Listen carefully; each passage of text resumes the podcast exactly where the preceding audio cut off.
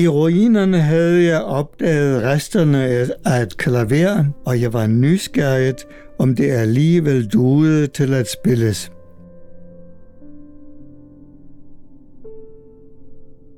Og jeg brugte masser af tid med at fraviste de nogle melodier, så jeg lagde næppe mærke til, at der havde indfundet sig nogle russiske soldater, der sad på stendyngerne og lyttede. Til sidst tilbød de endda at ville bære instrumentet hjem til mig.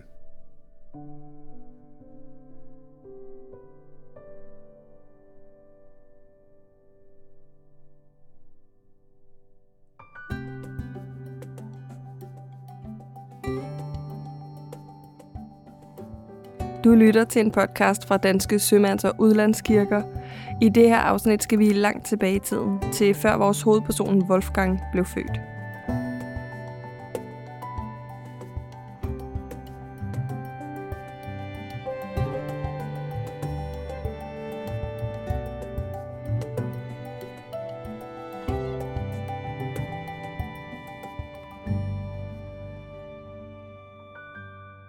Wolfgang nærmer sig de 90 år, så han har mange gode historier i ærmet. Nogle af dem får han lov at fortælle lige om lidt, men inden da vil jeg bare lige nævne, at Wolfgang er vokset op i Tyskland, selvom hans rødder er danske. Han taler dansk, men ikke helt så godt som det tyske, så derfor, og for at få alle detaljerne med, holder han sig til nogle noter, når han fortæller sin historie. Det kan du måske høre, men det gør bestemt ikke historien mindre spændende. Og lad os så komme i gang. Vi skal tilbage til år 1900, for her, lige ved århundredeskiftet, forlod Wolfgangs farfar sit hjem i Nakskov og rejste fra Danmark til Tyskland. Han rejste mod den pulserende store by Berlin, hvor han kunne få arbejde som smedesvend. Han faldt godt til, stiftede familie, men savnede dog en dansk kirke. Og han var ikke den eneste. Derfor blev der i 1912 oprettet en dansk kirke, Christianskirken i Berlin. Og her fik Wolfgangs farfar sin faste gang. Også selvom han og familien senere mistede deres danske statsborgerskab og på den måde blev gjort statsløse. Men i kirken hørte de til. I lang tid havde den danske menighed dog ikke sine egne lokaler. Først i 1928 fik kirken sin egen bygning, Tre år efter, nemlig i 1931, kom Wolfgang til verden. Og han var efter sine det første danske barn, der blev døbt i de nye kirkelokaler. Senere blev det en velkommen oplevelse, når farfar, som boede i sin kolonihave 50 km øst for Berlin, besøgte os om søndagen, og vi fulgtes til gudstjeneste i Christianskirken. Jeg blev særlig glad, når kirken var fyldt, for så fik jeg lov til at sidde på altanen og følge organistens arbejde.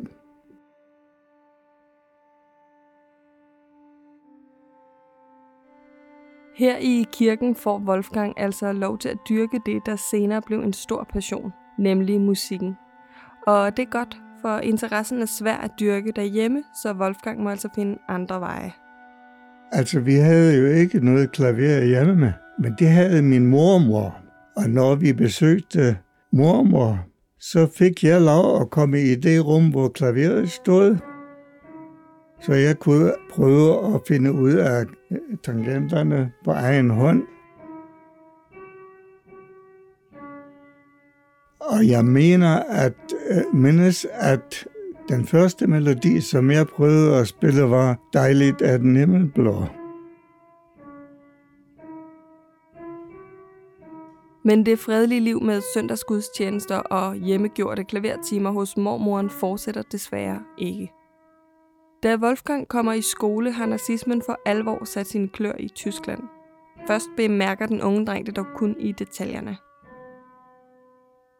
Min første lærerinde var en venlig ung kvinde, som altid havde en mærkelig knap på sin kjole. Det har nok været et medlemsmærke til en en eller anden nazi-organisation.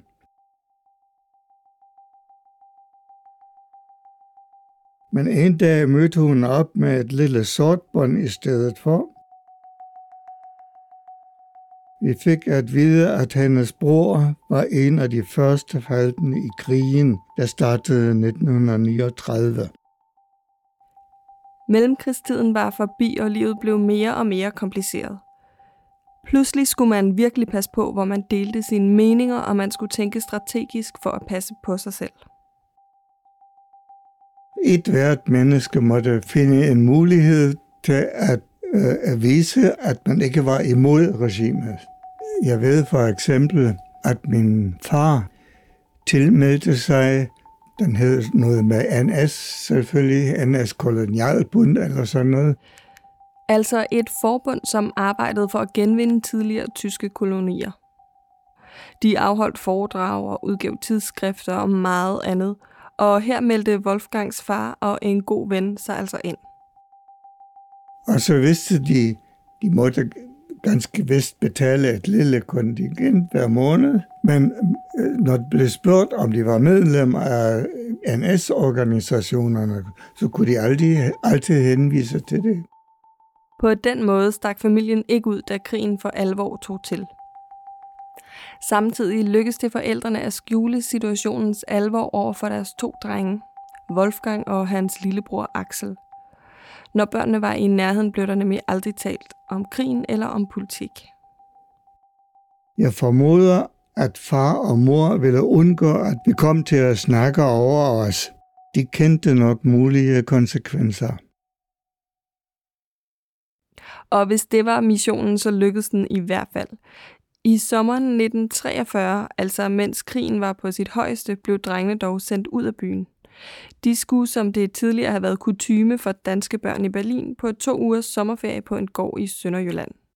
Og overraskende nok gav de tyske myndigheder lov til det i 1943. Men eftersom vores familie havde tabt det danske statsborgerskab, og vi var blevet statsløse, var det faktisk et vågestykke af præsten at sende os afsted som danskere. Heldigvis nåede drengene frem til den sønderjyske gård, og det var en stor oplevelse. De var nemlig havnet i fine forhold på en imponerende gård med et flot stuehus med et stort køkken, en spisesal til fester og hele to dagligstuer, en til herrene og en til damerne. Der var også masser af dyr på gården, blandt andet 120 køer i en flot og moderne kostal. Og den havde eget elektrisk vandværk i modsætning til køkkenet, hvor pigerne måtte skaffe postevand i hånden til madlavning og vask. I hestestallen stod der 16 arbejdsheste. Der var stalle til grise og fjerkræ, en stor lade, remise til køretøjer, et såkaldt mejeri og en historisk smedje. Gården lå cirka 7 km fra Gråsten, og som du nok kan høre, var det en spændende ferie for den dengang 12-årige Wolfgang og hans to år yngre lillebror. Og forresten, nu sagde jeg ferie, men det blev faktisk til en hel del mere. Vi skulle i grunden kun være der en sommerferie, og så sendes hjem igen. Men efter at sommerferien var endt, blev vi bare der. Og det var altså også optakten til, at vi også fik lov til at komme i en dansk skole. Ja, så den danske ferie blev nu til en dansk hverdag med skolegang og hele mulevitten. Fordi drengene nød livet på gården, og fordi livet i Berlin var usikkert, havde forældrene derhjemme i enighed med plejefamilien på gården besluttet, at drengene skulle blive. Så det gjorde de, og de blev faktisk i Danmark i to år, så der var god tid til at lære den nye kultur at kende. Den største forskel mod det, vi kendte fra Berlin, var nu skolen. Vi oplevede skolelivet i forhold til Berlin som to forskellige verdener.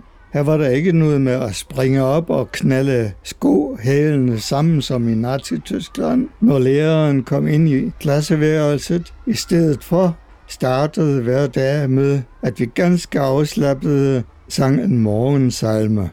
Der undervistes ganske vist samtidig i et rum tre hold i forskellige aldre, men vi havde en dygtig lærer, der evnede at opretholde alles opmærksomhed, så vi lærte noget alle sammen. Wolfgang fortæller, at både han og lillebroren nød tiden i Danmark, og at de aldrig rigtig undrede sig over, at de var blevet sendt hjemmefra. Vi var utroligt naive. Plejeforældrene var simpelthen søde, og ligesom hjemme hos vores forældre, blev der i vores nærvær aldrig snakket politik. Så vi lagde slet ikke mærke til, at der var krig, og livet på gården var jo meget interessant. Vi savnede ikke noget. Men to år efter deres ankomst begyndte danskerne sidst i 1944 at frygte en tysk invasion, og det rolige landliv fik en bræt ende.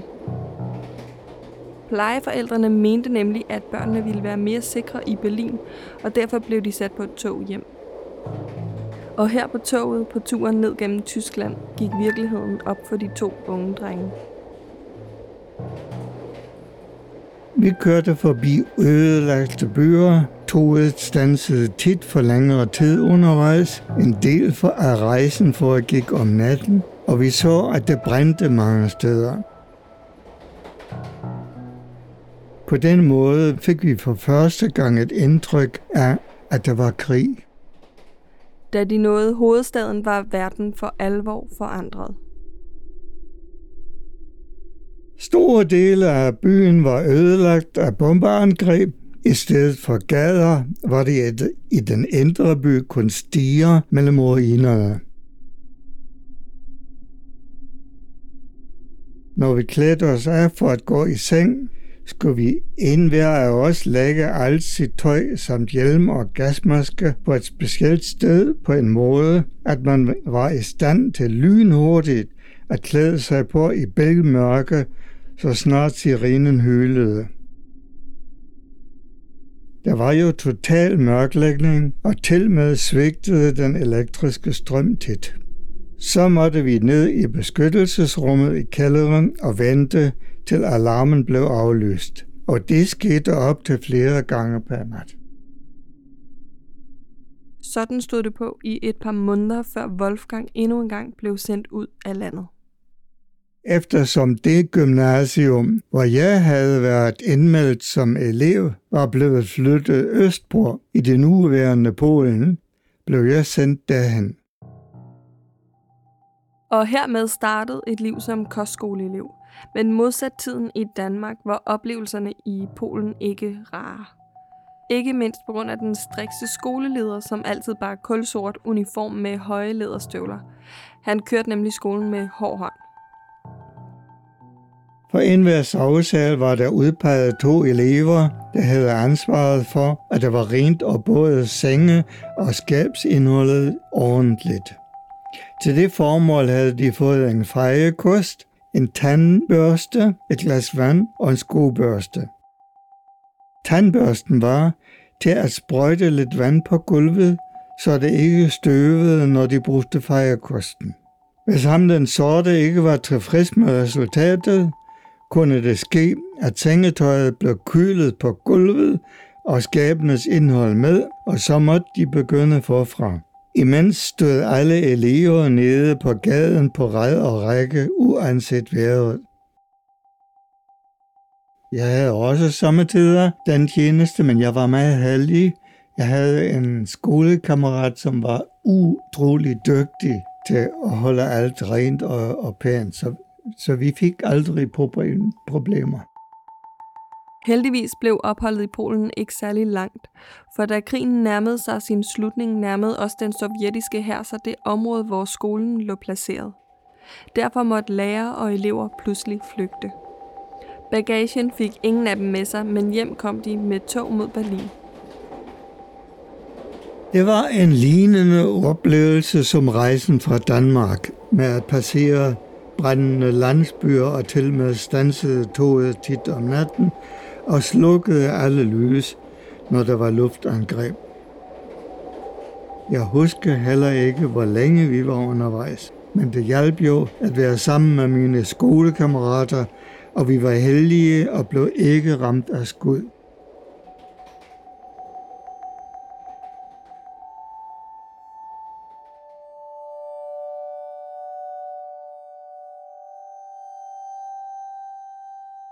Toget nåede altså hele vejen til Berlin og til banegården, hvor Wolfgang stod af. Han husker, at han skammede sig over, at han kom hjem uden sin kuffert. Men hvis han havde vidst, hvad han ved nu, havde kufferten nok ikke betydet helt så meget. For netop den dag på banegården i Berlin krydsede Wolfgang og hans far veje for sidste gang. Samme dag, og måske endda på samme tidspunkt, steg hans far nemlig på et tog mod fronten, og 14 dage senere døde han i kamp. Det var en frygtelig fornemmelse, at vi må have været på samme sted. Men hvis vi derimod havde mødt hinanden og vidst, at han ville blive dræbt 14 dage senere, ville det have været endnu værre.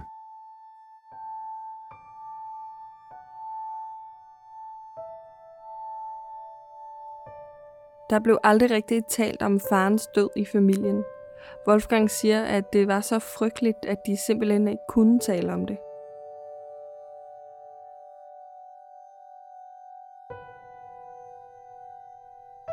Samtidig var det på alle måder en turbulent tid her i starten af 1945. Krigen var tæt på at kulminere, og Berlins borgere ventede blot på, om det ville være russerne eller amerikanerne, som indtog byen. Det blev russerne, og da de kom, sad familien i beskyttelseskælderen sammen med de andre fra opgangen. Det hele foregik heldigvis roligt, for i kælderen fandt de russiske soldater ikke andet end kvinder, børn og oldinge, som Wolfgang siger. Men krigens afslutning bragte ikke i første omgang bedre tider med sig. Heldigvis havde Wolfgangs forældre påtaget sig viseværtsrollen i deres ejendom, og derfor havde familien en god lejlighed.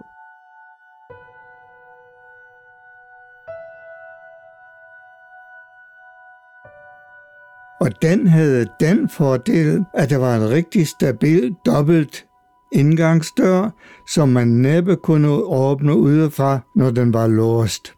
Der forsamledes alle kvinder om natten hos os. De sov ganske vist på gulvet, men behøvede ikke være bange for alkoholiserede russiske soldater. Desuden indrettede russerne en telefoncentral nedenunder i kælderetagen, og der boede til med en militærlæge. Det var fornuftige folk, der hjalp os, når der var problemer. Familien og russerne kom altså fint ud af det med hinanden, men årene efter krigen var trænge, og det var ofte svært at få fat i helt almindelige ting, som for eksempel kartofler. Det knep jo også med påklædning så jeg ejede kun et par sko, og da de trængte til at repareres hos skomageren, måtte jeg gå barfodet i skoen. I årene her efter krigen måtte man altså tage til takke med det, man nu engang kunne få, eller det, man kunne finde i ruinerne. Og netop her fandt Wolfgang en dag en ganske særlig ting.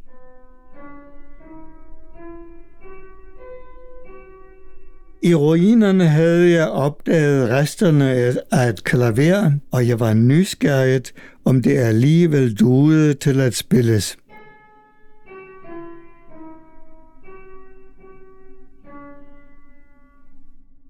Og jeg brugte masser af tid med at fravistre de nogle melodier,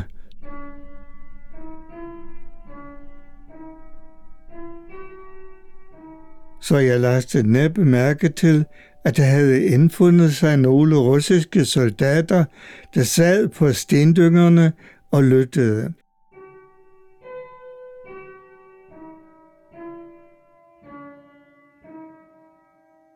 Til sidst tilbød de endda at ville bære instrumentet hjem til mig.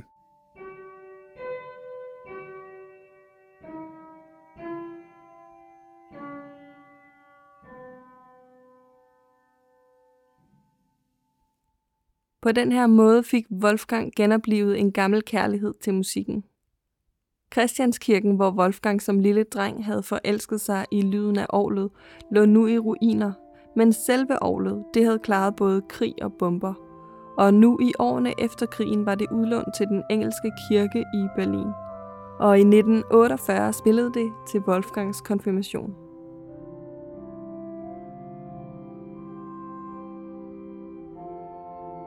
Wolfgang kommer forresten fortsat i Christianskirken, som blev genopbygget efter krigen.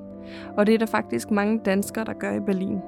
For selvom de er tæt på Danmark, er der stadig efterspørgsel på en dansk kirke, hvor gudstjenesterne og hvor liturgien er på dansk. For mange af os er traditioner og højtider jo tryggest, når det foregår på en måde, vi kender fra vores opvækst, eller på den måde, som vores forældre og bedsteforældre har lært os.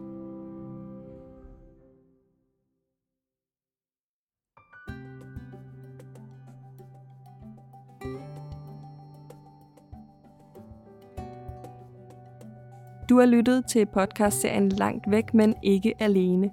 Først og fremmest tusind tak til Wolfgang Jørgensen. Historien her er produceret af Danske Sømands- og Udlandskirker i samarbejde med forlaget Eksistensen, i forbindelse med 100-året for etableringen af Dansk Kirke i udlandet. Til rettelæggelse af Anne Melgaard, musik af Rasmus Vicky, produktionsassistent Steffen Ryl Støjtel og klip og mix af Peter Ørbæk og mig. Mit navn er Marie Enevoldsen. Hvis du kunne lide, hvad du hørte, kan du finde flere historier om de danske kirker i udlandet på iTunes eller i din foretrukne podcast-app. Du skal bare skrive eksistensen i dit søgefelt. Du kan også finde de i alt 10 podcast på www.dsuk.dk. Her kan du også læse meget mere om de 48 danske kirker i udlandet og om organisationen bag. Tak fordi du lyttede med.